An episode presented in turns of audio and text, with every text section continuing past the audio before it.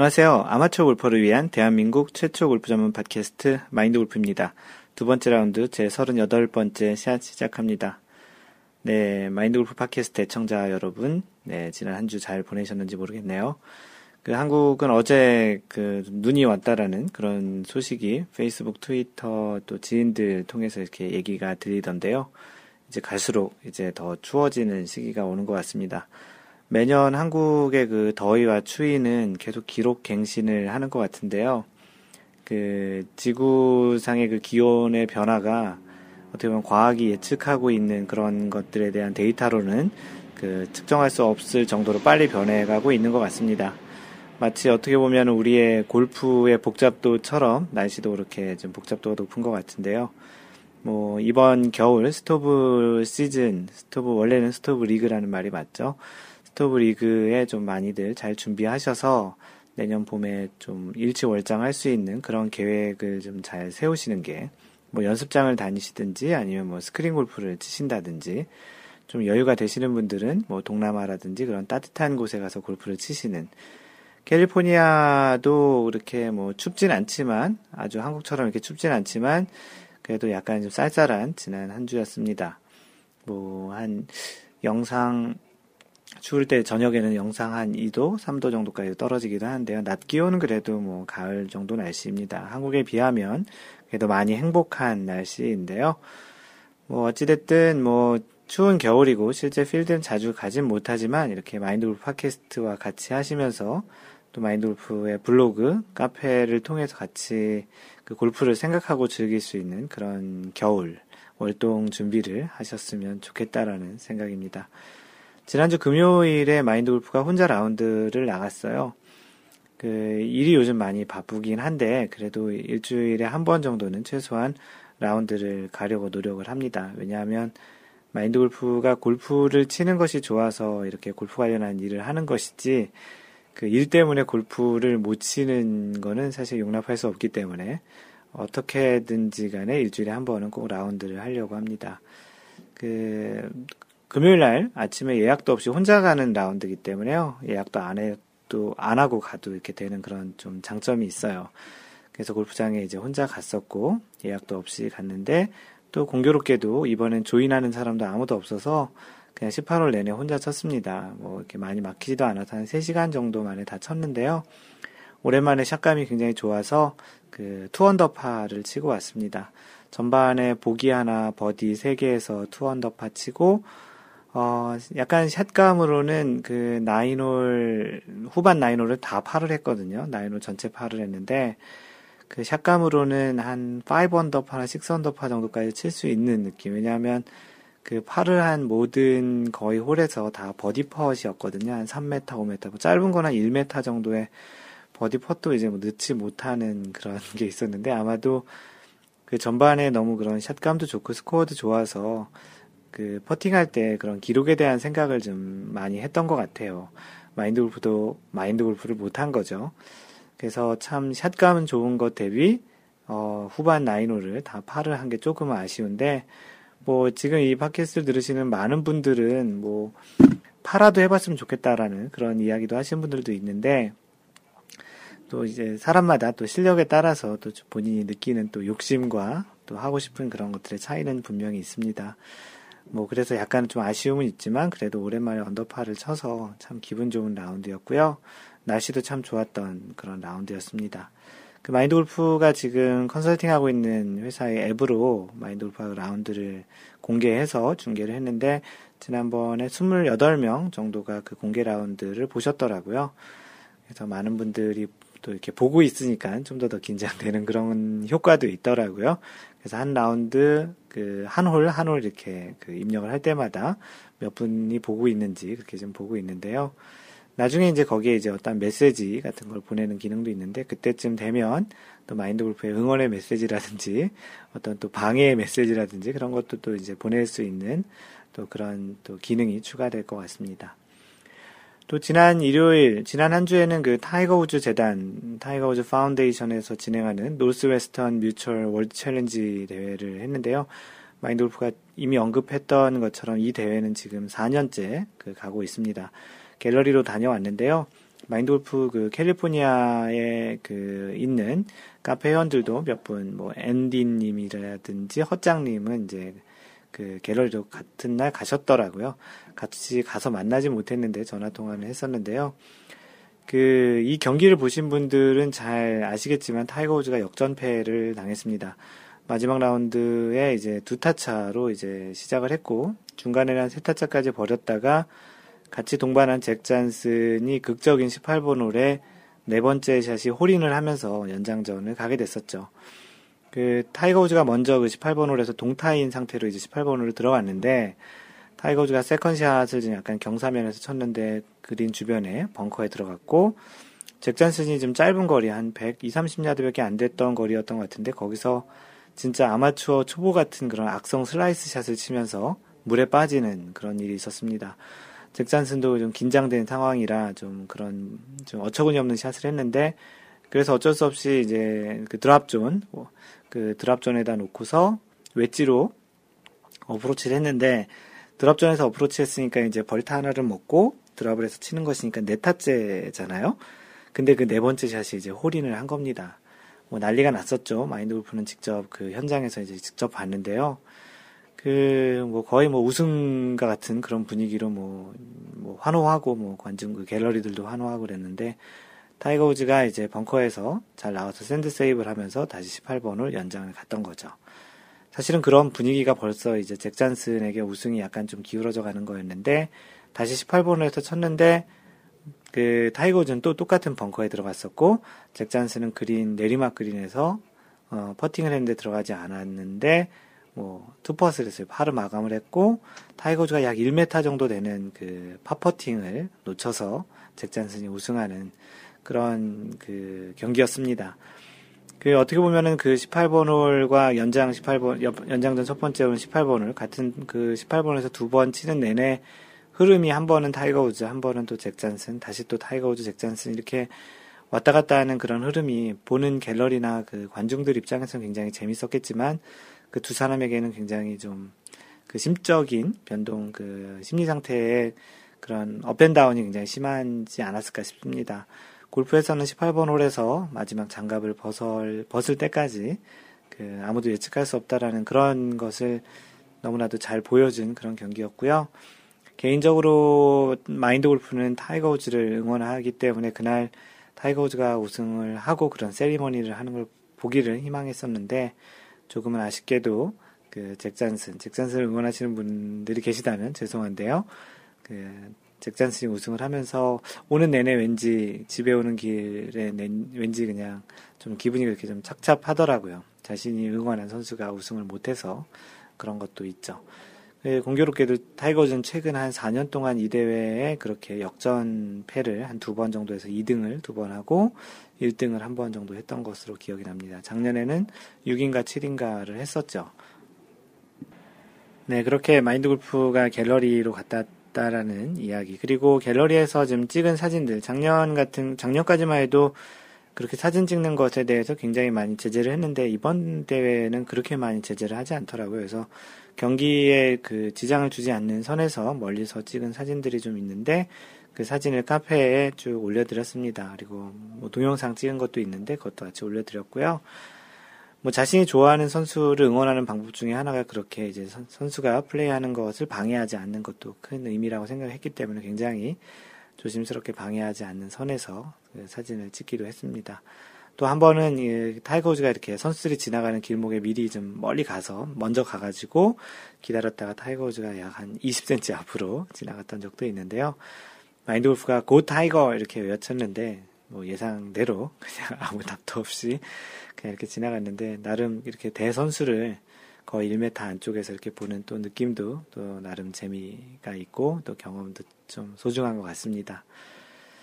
네, 이번 주 공지사항, 공지사항은 아니죠. 마인드 골프가 있는 캘리포니아에서는 마인드 골프 회원님들과 12월 정모 라운드가 있습니다. 이번 주 12월 15일 날 예정이고요.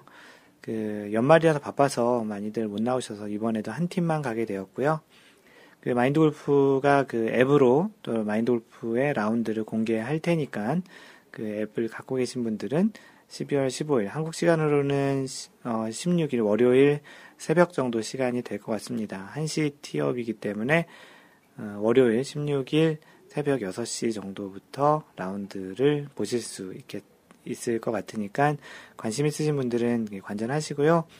마인드 골프가 카페에 공지 글을 올리도록 하겠습니다.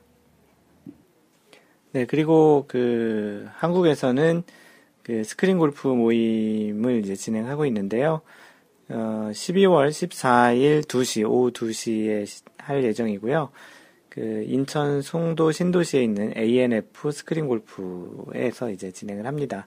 사막신기루님, 한국에서 그 모임을 그 주관하고 계시는 사막신기루님께서 posting을 올렸고요.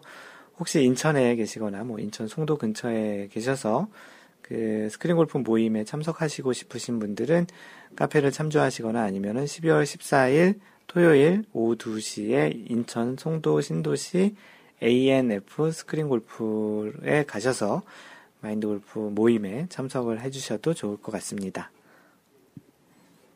네, 골프계 소식을 전하면은 지난주에는 방금 전에 이야기했던 것처럼 Northwestern Mutual World Challenge 골프 대회가 있었고요. 잭 잔슨이 우승을 했습니다. 잭 잔슨은 이번 우승으로 세계 랭킹 9위로 들어오면서 첫 번째로 처음으로 그 세계 랭킹 top 10에 들어온 것으로 알고 있고요. 여전히 세계 랭킹 1위는 타이거 우즈가 그 1위 자리를 지키고 있습니다. 2위는 아담 스캇이고 3위는 헨릭 스탠슨이 이제 지키고 있고요. 이번 주 PGA에서는 Franklin Templeton Shootout 대회가 있습니다. 뭐 조그만 대회예요. PGA에서 보통 진행하는 대회 치고는 좀 조그만 대회인데 우승 상금이 37만 5천 불밖에 되지 않습니다. 보통 PGA 투어에서 하는 대회는 그 우승 상금이 100만 불이 넘거든요. 보통 120만 불, 110만 불, 조금 적어도 80만 불, 90만 불 정도 되는데 이번 대회는 조금 작은 37만 5천 불입니다. 뭐 한국 돈으로 따지면 거의 4억 정도에 가까운 돈이지만 그 PGA 투어에서 이제 보통 진행하는 대회보다는 조금 작은 규모입니다. 네, LPGA에서는 그 KLPGA 대회가 있는데요. 여자 대회 중에는 KLPGA는 중국에서 열리는 그 현대차 중국 여자 오픈 대회가 있습니다. 그 defending 챔피언이 김효주 선수인데요. 그 이번 대회는 그 마인드 골프가 카페에서 진행하고 있는 social 이벤트 대회에 이 KLPGA 중국 여자 오픈 대회로 이제 채택을 하려고 합니다. 뭐 아까 얘기 드렸던 대로 PGA 대회가 그렇게 많은 그 사람들이 관심이 들 만한 그런 선수들이 나오지 않을 것 같아서 이번 social 이벤트 대회는 KLPGA 대회를 하려고 하고요. 어, 이벤트 상품은 지난주에 우승을 했던 마크 플리즈님이 내놓으신 크리스마스 트리가 이번 주에 social 이벤트 상품입니다. 그 집안에 그 크리스마스 트리를 하나 타서 설치해 놓으셨다고 하는데 굉장히 좀 이쁘더라고요. 그래서 그거를 이제 우승하신 분에게 하나 사셔서 보내주시겠다고 마크 플리즈님이 내놓으셨고요. 마크 플리즈님은 최근 세 번 그 social 이벤트에서 2승을 하는 그 막판 그 힘을 많이 내고 계신데요. social 이벤트를 참석하시면 자신이 원하는 선수를 응원하는 그런 측면에서도 재밌기도 하고요. 우승을 하면 또 이런 그 여러분들이 내놓으신 그런 선물을 또 받을 수 있어서 좋을 것 같습니다. 많이들 참석하시기 바랍니다.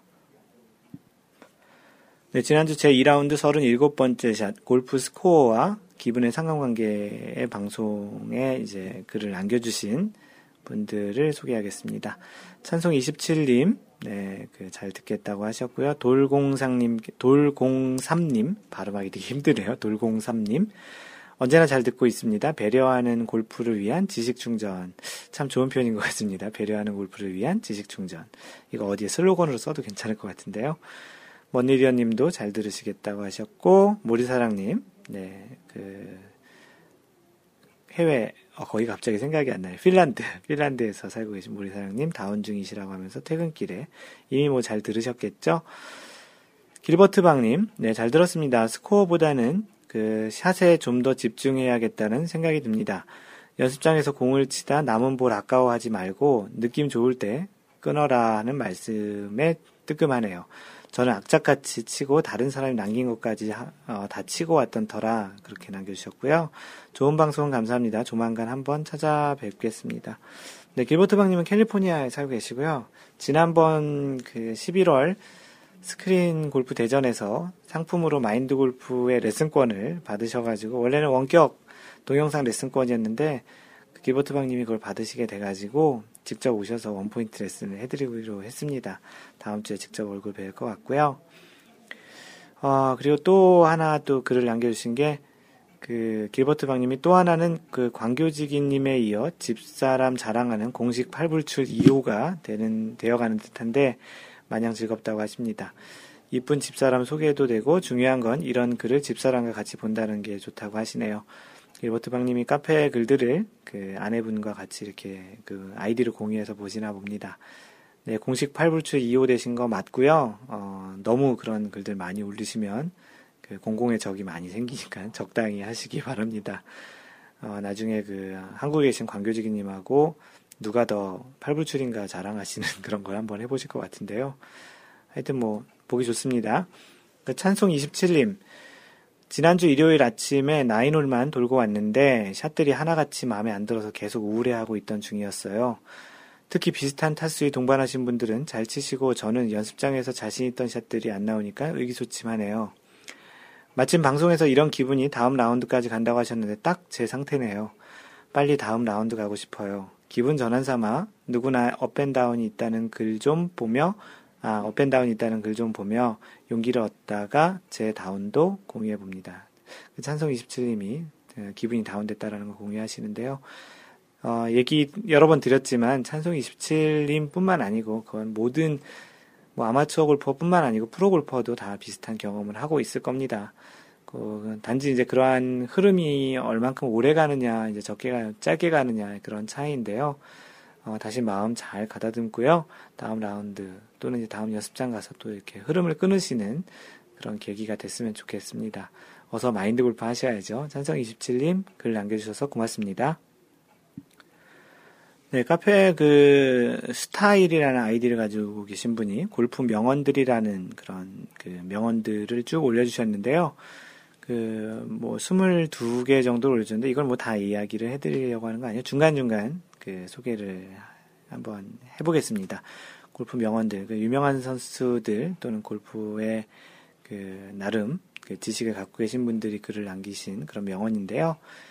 그 벤 호건 유명하죠. 베노건이 남긴 말인데 골프에 있어서 가장 중요한 샷은 바로 다음 샷이다. 그 말은 현재 샷에 집, 그 너무 집착하지 말고 그 현재 샷은 그대로 받아들이고 다음 샷에 집중해서 비록 그 전의 샷이 이제 잘못됐다고 하더라도 그 다음 샷에 집중해서 잘 리커버리를 하면 된다라는 그런 측면을 이야기한 것 같습니다.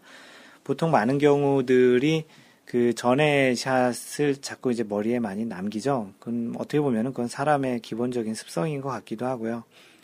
예전에 어떤 그 티칭 프로가 그 얘기했던 적이 있었던 것 같은데 그 신지혜와 그 마이크로소프트의 빌 게이츠를 같이 레슨을 했던 그 사람이 있었다고 하는데 그분 얘기가 그 두 신계 신지혜와 빌 게이츠의 두 사람의 특징은 굉장히 잘 안 좋은 기억을 잘 잃어버리는, 잊어버리는 그런 습관이 있다고 하는데 그런 것과도 일맥 상통하는 것 같습니다.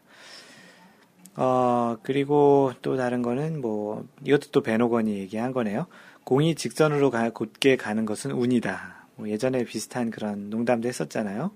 뭐 왼쪽으로 가는 거는 뭐 훅, draw, 오른쪽 가는 건 슬라이스, fade인데 가운데로 가는 것은 miracle이라고 했던 적이 있었잖아요.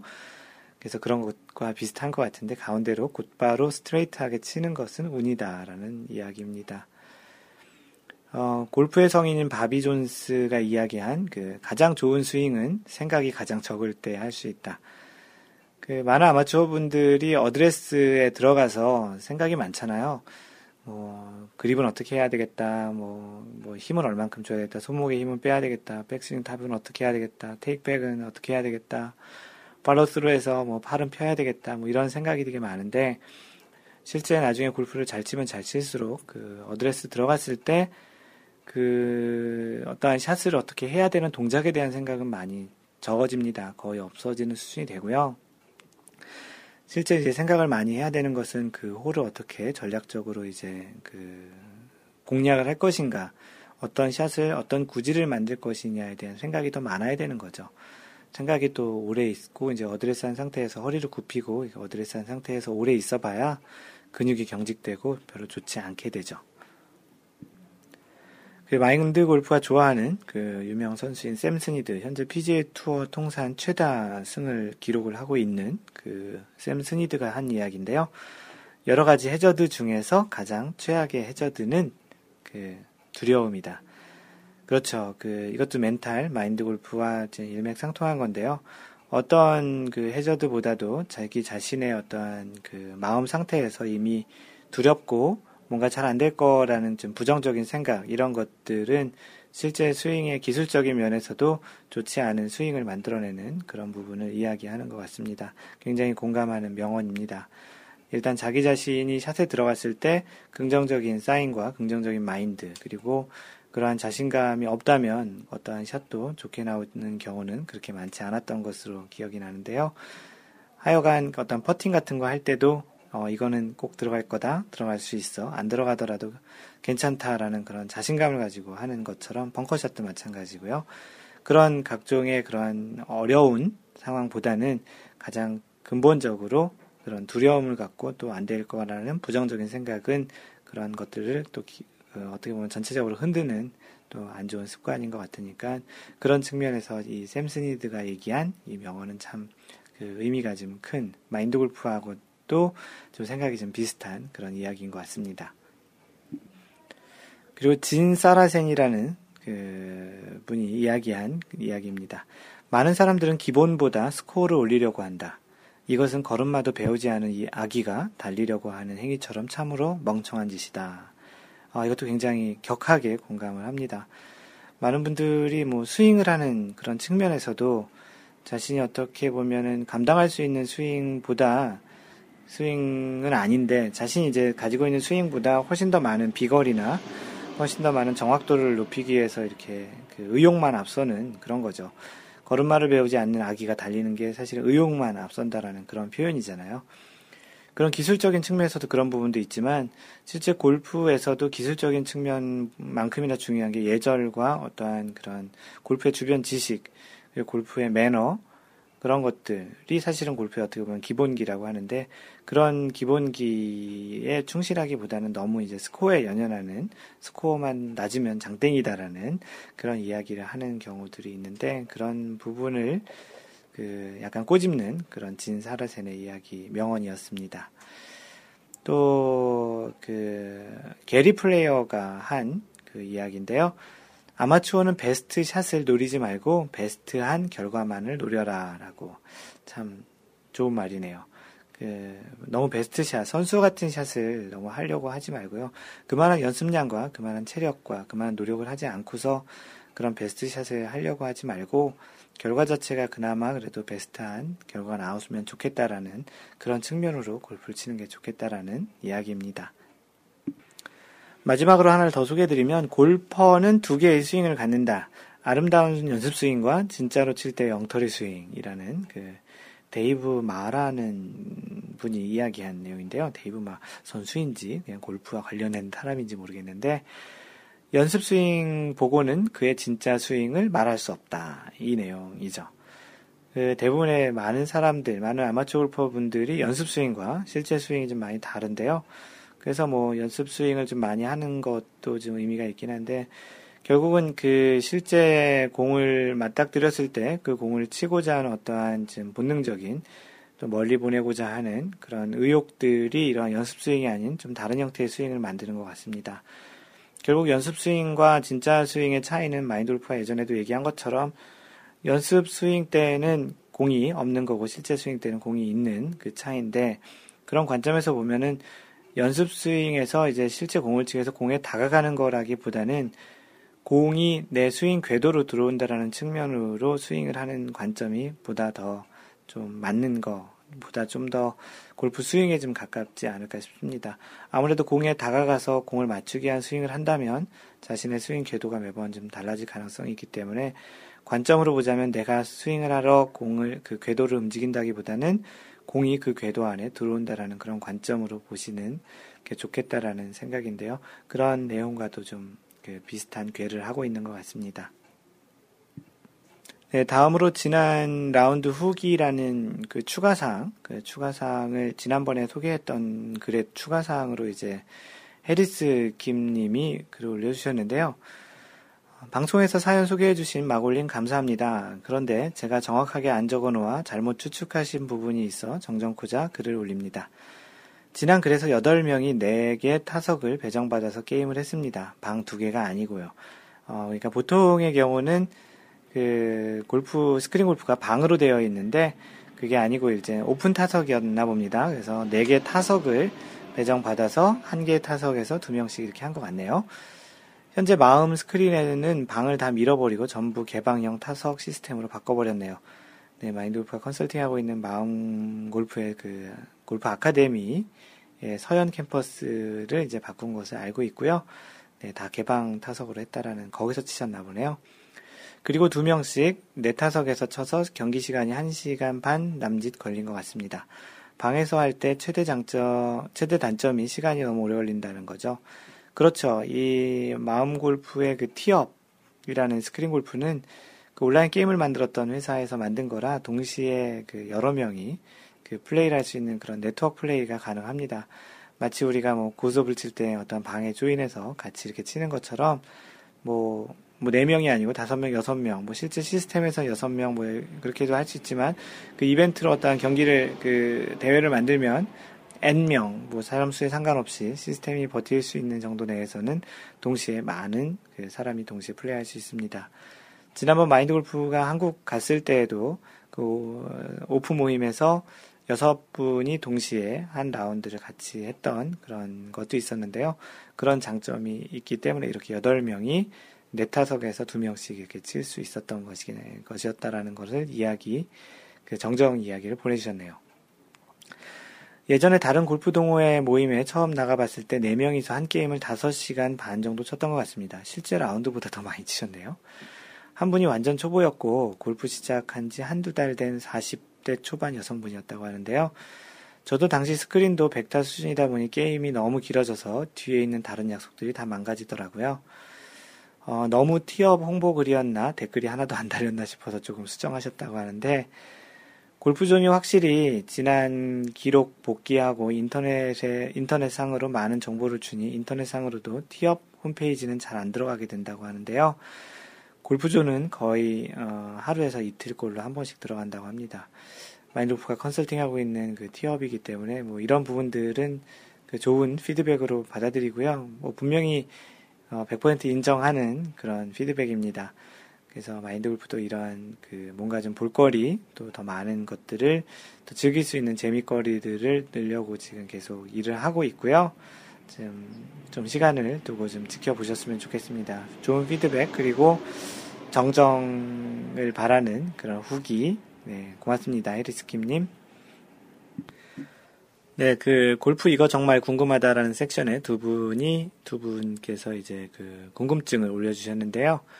그 첫 번째 마크 플리즈님께서 올려주신 그 어드레스와 setup의 차이점이라는 주제를 이야기해 보겠습니다. 골프 용어에서 어드레스를 취한다는 말과 setup 자세를 취한다는 말을 비슷한 의미인데 약간 어감이 그 다른 것 같아서 질문을 드립니다. 연습장이나 스크린 골프방에서 setup이라는 말이 이상하게 느껴지지 않는데 필드에서는 좀 이상하게 느껴집니다. 저만 그런가요?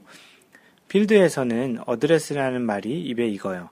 골프 룰에서도 어드레스 시 공이 움직이면 어쩌고 저쩌고 이렇게 얘기를 하지 시 공이 움직일 경우 어쩌고 저쩌고 이렇게 표현은 못 본 것 같습니다. 그렇다면 혹시 어드레스라는 말은 사전적 의미인 그 어드레스가 주소잖아요. 주소라는 뜻에서 착안을 했을 때 볼의 위치인 발송지와 목적지인 그린이나 페어웨이 혹은 홀을 착, 아, 착송지 주소로 하고 아, 착송지 주소로 정하고 나서 공에게 다가가서 자세를 취하는 것을 의미하는 것은 아닐까요? 굉장히 그 어드레스라는 것을 주소라는 뜻에서 착안했을 때 이제 목적지 또 이제 출발지 그런 관점에서 이렇게 해석을 해봤는데요. 즉 어드레스는 aiming 더하기 setup이 아닐까라는 생각을 해봤습니다. 실제 영어 문화권에서 골프를 즐기시는 분들에게도 어감의 차이가 있으신가요? 라는 질문을 주셨는데 그 어드레스라는 말과 setup이라는 말을 참 혼용해서 많이 쓰죠. 그 어드레스 잘해라, setup 잘해라, 그리고 어드레스 뭐그 마크 플리즈님 얘기하신 것처럼 골프룰에는 어드레스에서 이제 어떤 일이 발생을 하면 이러는 그런 말이 많이 있는데요. 마인드 골프도 한번 좀 생각을 해보고 좀 찾아보기도 해봤습니다. 그래서 마인드 골프가 좀 이렇게 곰곰이 생각해보고 내린 결론은 어, 이렇습니다. 어드레스는 어, 이런 것 같은데요. 이미 언급했던 것처럼 골프 룰에서 어드레스 시 이런 이야기가 많이 나오고 있죠. 뭐 마인드 골프도 그 골프 상식에서 이런 것들을 많이 인용을 하는데 어드레스는 공을 바로 치기 전에 준비가 된 상태를 이야기하는 것 같습니다. 뭐 예를 들어서 2012년 1월 1일에 개정된 그 퍼팅 어드레스, 그러니까 퍼터를 가지고 퍼팅 어드레스를 하, 하, 들어갔는데 자신의 의지와 상관없이 공이 뭐 바람에 의해서 움직였을 때 이제 1벌타를 받는 그런 조항이 있었죠.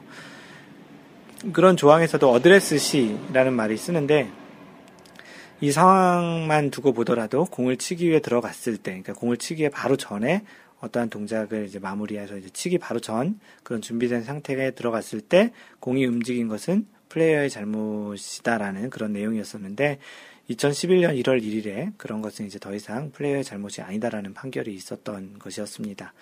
그런 판결의 예로 보자 보고 이제 유출해 보자면 어드레스라는 거는 공을 바로 치기 전에 준비된 상태를 이야기하는 것 같습니다.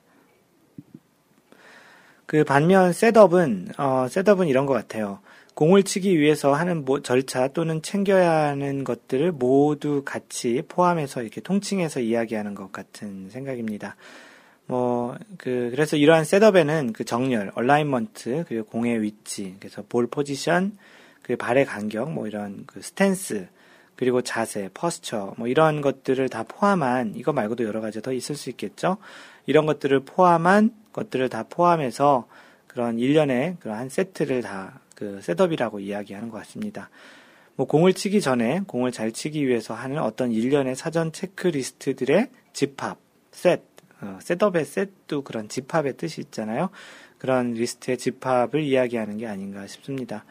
뭐 답을 남겨주신 분들 좀 더 이해가 된 것 같다고 뭐 이번 기회에 좀 더 명확히 알게 된 것 같다는 피드백도 주셨는데요. 혹시 어, 마인드 골프가 생각하는 거 말고 정확히 더 알고 계신 분들이 있으면 피드백 남겨주시고요. 마인드 골프가 경험적으로 그리고 또 찾아본 바로는 어드레스와 setup의 차이는 이렇습니다. 마크 플리저님 충분히 답이 됐을 거라고 생각을 합니다. 네, 다음으로 그 두 번째 질문은 그 허당 광주님께서 올린 글이신데요. 퍼터의 백스윙과 follow에 대한 질문이시라고 하시면서 어, 첫 번째 어떤 내용을 읽어보면 퍼터는 뒤로 반듯하게 백스윙 되고 앞으로 백스윙 크기 앞으로는 그 follow through 쪽이죠. 그 앞으로는 백스윙 크기보다 1.5배 정도 follow도 반듯하게 해야 한다고 하고요. 두 번째, 퍼터 역시 몸에 의해서 스윙이 이루어지기 때문에 백스윙에서는 오른쪽 후방으로 완만하게 백스윙이 되고 그래야 임팩트에서 퍼터 헤드가 스퀘어하게 맞고 그 이후에 다시 follow에서는 왼쪽 후방으로 완만하게 그러니까 어떻게 보면 호를 그리는 일반적인 스윙을 할 때 그런 호를 그리잖아요. 그 첫 번째 얘기했던 것은 그 타겟 방향으로 그 어떠한 선을 그리면 그 선에 직, 직각으로 계속 일직선 운동을 해야 된다는 게 첫 번째 내용이고 두 번째는 약간 완만한 호를 그리면서 퍼팅 스트로크를 해야 되는 게 이제 두 번째 이야기입니다. 어, 이렇게 되어 있는데요. 저 같은 경우는 거의 반듯하게 뒤로 빼서 치는 것, 치고 있는 것 같아서요. 어떤 게 좋은지 그런 조언을 부탁드린다고 이야기를 해주셨습니다. 그 퍼팅 스트로크에 대한 그런 그 방법에 대한 게 있는데요. 그 마인드 골프가 생각하는 어, 방법은 이렇습니다. 마인드 골프 같은 경우는 이제 그 숏 퍼팅 같은 경우는 1번처럼 최대한 그 퍼터가 어떠한 그 클럽이 열렸다가 닫혔다는 그런 호를 그리는 그렇게 주로 하지 않고요. short putting 같은 경우는 방향성이 중요하기 때문에 이제 가급적이면 그리고 또 거리가 짧기 때문에 그렇게 해도 이제 충분히 거리는 보내는데 문제가 없기 때문에 가급적이면 거의 직각 square로 뺐다가 square로 이제 마무리하려는 그런 스트로크를 주로 하고요. 굉장히 좀 그렇게 쳐서는 거리를 보내는데 거리 조정하기가 쉽지 않은 long putting 같은 경우에는 2번처럼 약간 안쪽으로 뺐다가 또 square를 만들어서 다시 이제 안쪽으로 들어오는 호를 그리는 스윙을 합니다. 그래야 이제 조금 이 손목도 좀 더 자연스럽게 되고요.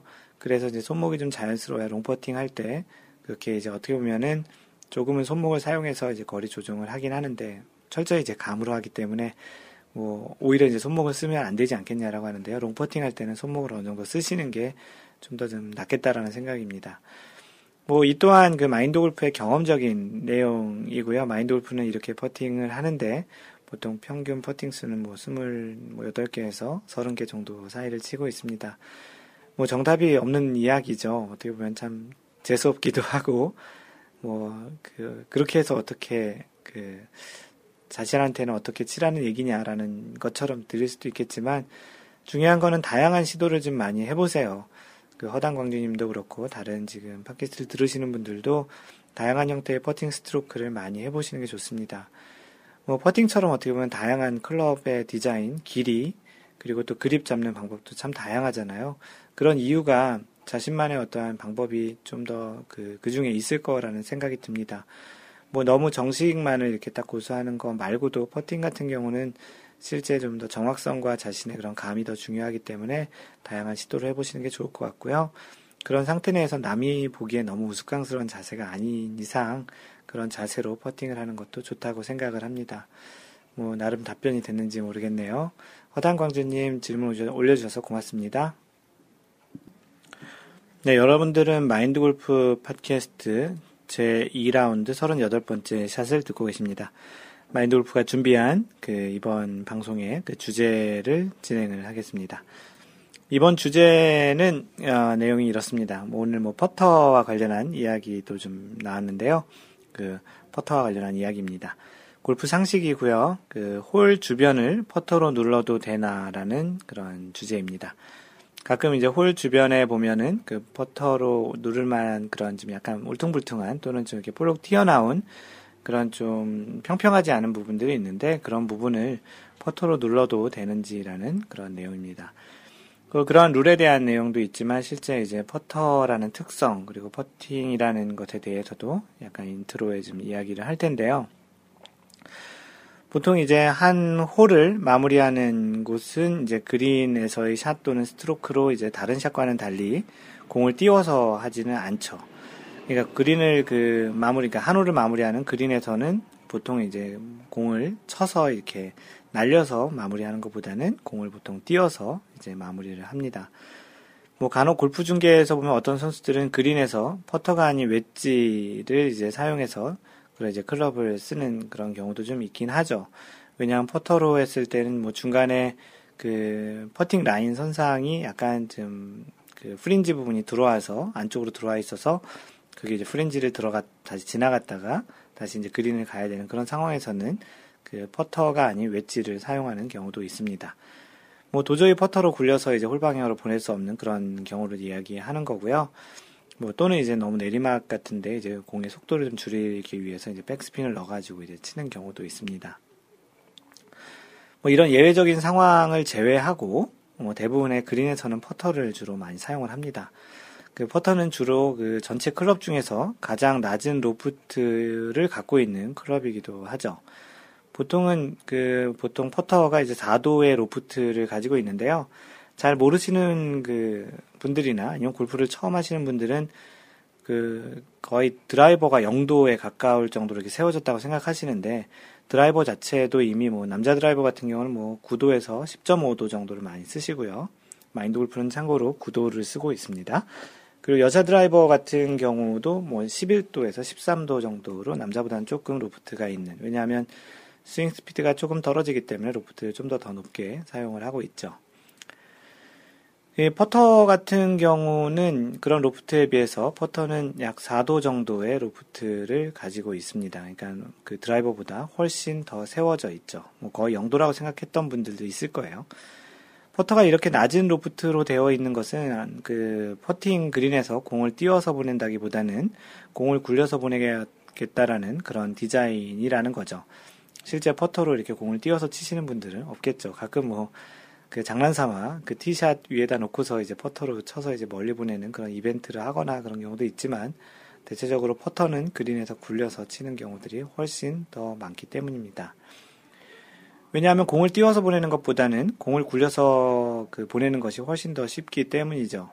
뭐 쉽게 생각해 보면 웨지샷과 이제 퍼팅을 골프를 전혀 모르는 사람에게 이제 해보라고 한다면 퍼팅은 뭐 아무리 골프를 배우지 않는 사람도 쳐가지고 이렇게 공을 굴려서 치는 데는 전혀 지장이 없지만 그 상대적으로 이제 웨지와 같은 로프트가 높은 클럽으로 이제 공을 띄우라고 하면 그 디자인 자체가 이제 굉장히 많이 누워 있잖아요 로프트가 굴리는 것보다 상대적으로 많이 어렵습니다. 보통 이제 그 공의 허리를 치는 그 샷을 해가지고 공이 더 날아가지 않고 이제 더 많이 굴러가기도 하죠.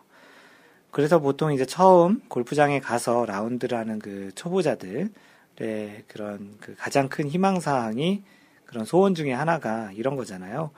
그 공이 좀 떴으면 좋겠다. 그래서 처음 이제 첫 라운드 데뷔를 하는 그런 분들 같은 경우는 공이 뜨는 것만으로도 행복한 그런 좀 그런 느낌이 있잖아요.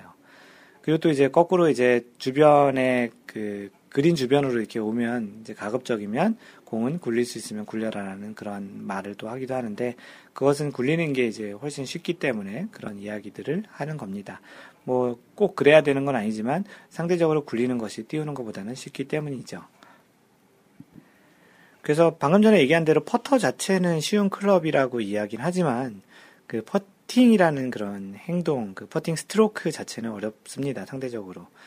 그 퍼터는 참 쉬운 클럽인데 왜 퍼팅은 그러면 좀 어려운 그런 그 스트로크인지를 한번 생각해 보자고요.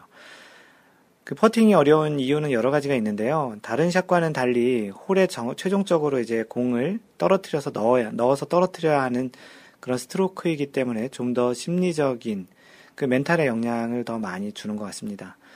그 홀의 사이즈가 10.8cm의 작은 크기잖아요.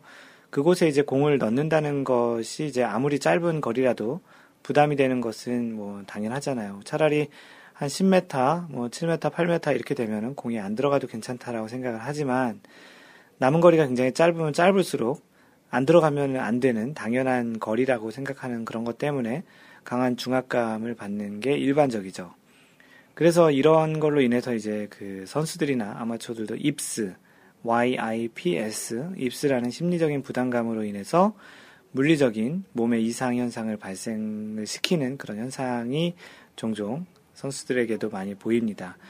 예전에 샘 스니드라는 그런 선수가 yips로 인해서 퍼팅 스트로크를 굉장히 우스꽝스러운 그런 가랑이 사이에 놓고서 이렇게 그 크로켓 치는 것처럼 이제 했던 크로켓 스타일의 퍼팅도 했었던 적이 있던 것으로 그 역사의 기록이 남아 있는데요. 그만큼 퍼팅을 할 때 퍼팅 스트로크가 짧으면 짧을수록 심리적인 부담을 많이 주고 꼭 넣어야 하는 그런 그 클럽이기 때문에 퍼터 자체는 쉽지만 퍼팅 스트로크 자체는 또 굉장히 어려운 그렇게 이제 보는 시각이 있습니다.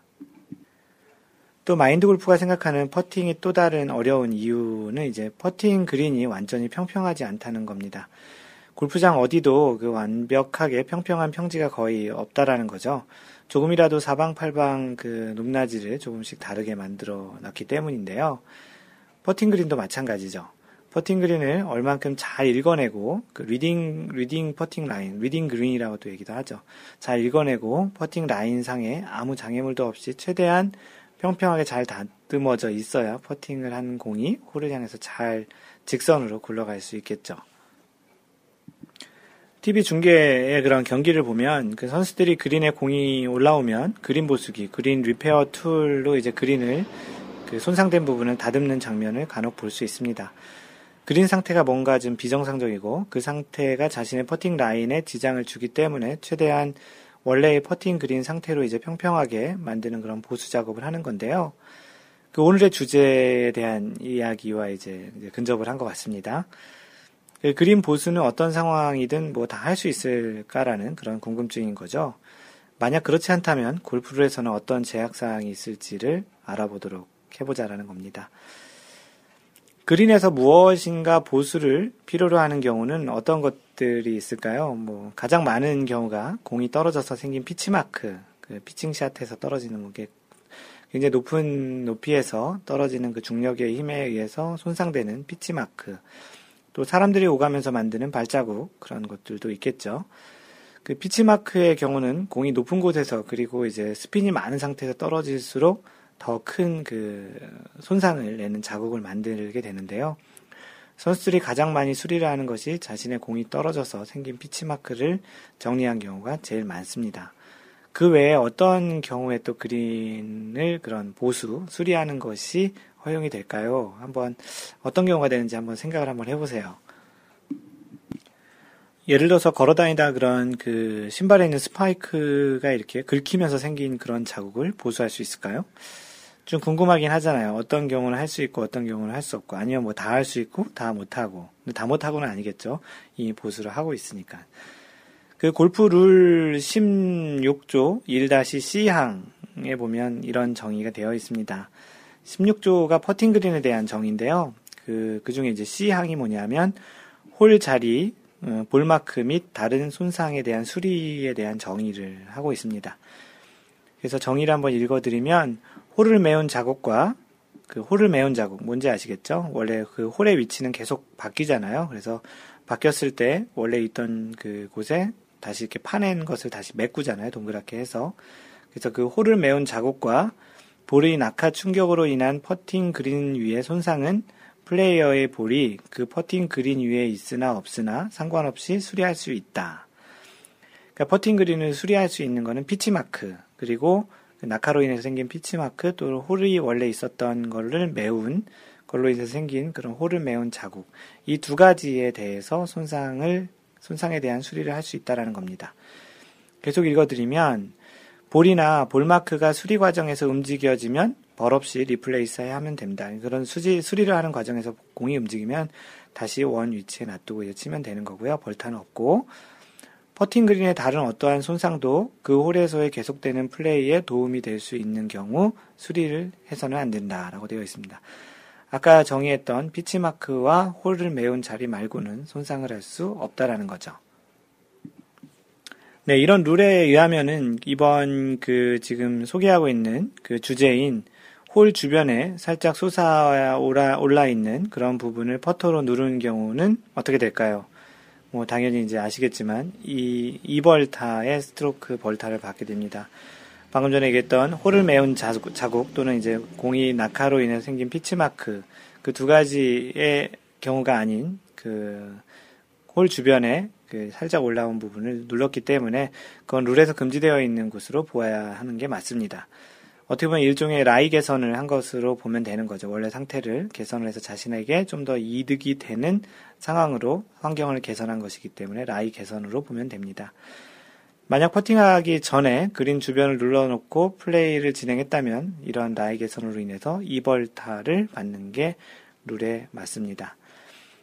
그 자신이 그 친 샷으로 인해서 생긴 pitch mark는 그 어떻게 보면 자신의 퍼팅 라인의 방해를 받지 않기 위해서도 그렇지만 또 다른 그 또 뒤에 치는 그런 골퍼들을 배려하는 측면에서 또 골프장을 또 배려하는 측면에서도 아주 소중한 능동적인 행동이라고 생각을 합니다. 그 자신의 pitch mark는 자신이 직접 수리하는 그런 능동적인 그 멋쟁이 골퍼가 되기를 바라면서 이번 글을 좀 마무리하겠습니다. 그리고 마인드 골프가 조만간 이런 pitch mark 수리를 위한 green repair tool을 지금 제작 중에 있는데요. 뭐 조만간 이런 것도 같이 여러분들이 많이 쓸 수 있을 수 있도록 공동 구매 형태로 한번 진행을 해볼 계획인데요. 어, 그 디자인 한게 이제 나오면 카페나 그런 페이스북, 아니, 페이스북, 트위터 또는 블로그 통해서 이제 공유를 하도록 하겠습니다. 마인드 골프는 이러한 능동적인 골프를 지향을 하는 것을 바라고요. 그런 그 능동적인 골프를 만드는데 많이 좀 기여를 하고 그런 문화를 만드는데 앞으로도 많이 그런 그 일을 해보려고 합니다. 혹시 이런 것에 동참하고 싶으신 분들은 연락을 주시고요. 오늘 방송은 이렇게 홀 주변을 눌러서 보수를 하게 되면 라이 개선으로 이벌타를 받는다는 내용과 그 홀을 그 그린 위에서 그 수리할 수 있는 경우는 홀을 어, 옮긴 그런 자국 또는 pitch mark만 가능하다라는 이야기를 전해드리면서 그린에서의 그 에티켓 또 그린에서의 룰에 대해서 한 가지 더 알려드렸습니다.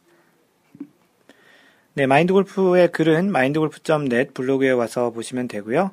페이스북은 facebook.com slash mindgolf 또는 페이스북에서 마인드골프를 검색하시면 됩니다. 트위터는 at mindgolfer고요. 그 카페는 지금 한 1200명이 이제 넘었네요. 그 카페.naver.com slash mindgolfer, m-i-n-d-g-o-l-f-e-r이고요. 그 네이버에서 마인드 골프 카페를 검색하시면 됩니다. 이메일은 mentor, m-e-n-t-o-r, at mindgolf.net입니다. 그 언제나 얘기 드리는 것처럼 항상 배려하는 골프 하시고요. 이상 마인드 골프였습니다. 제 2라운드 39번째 샷에서 만나요. Don't worry, just play mind golf. Bye!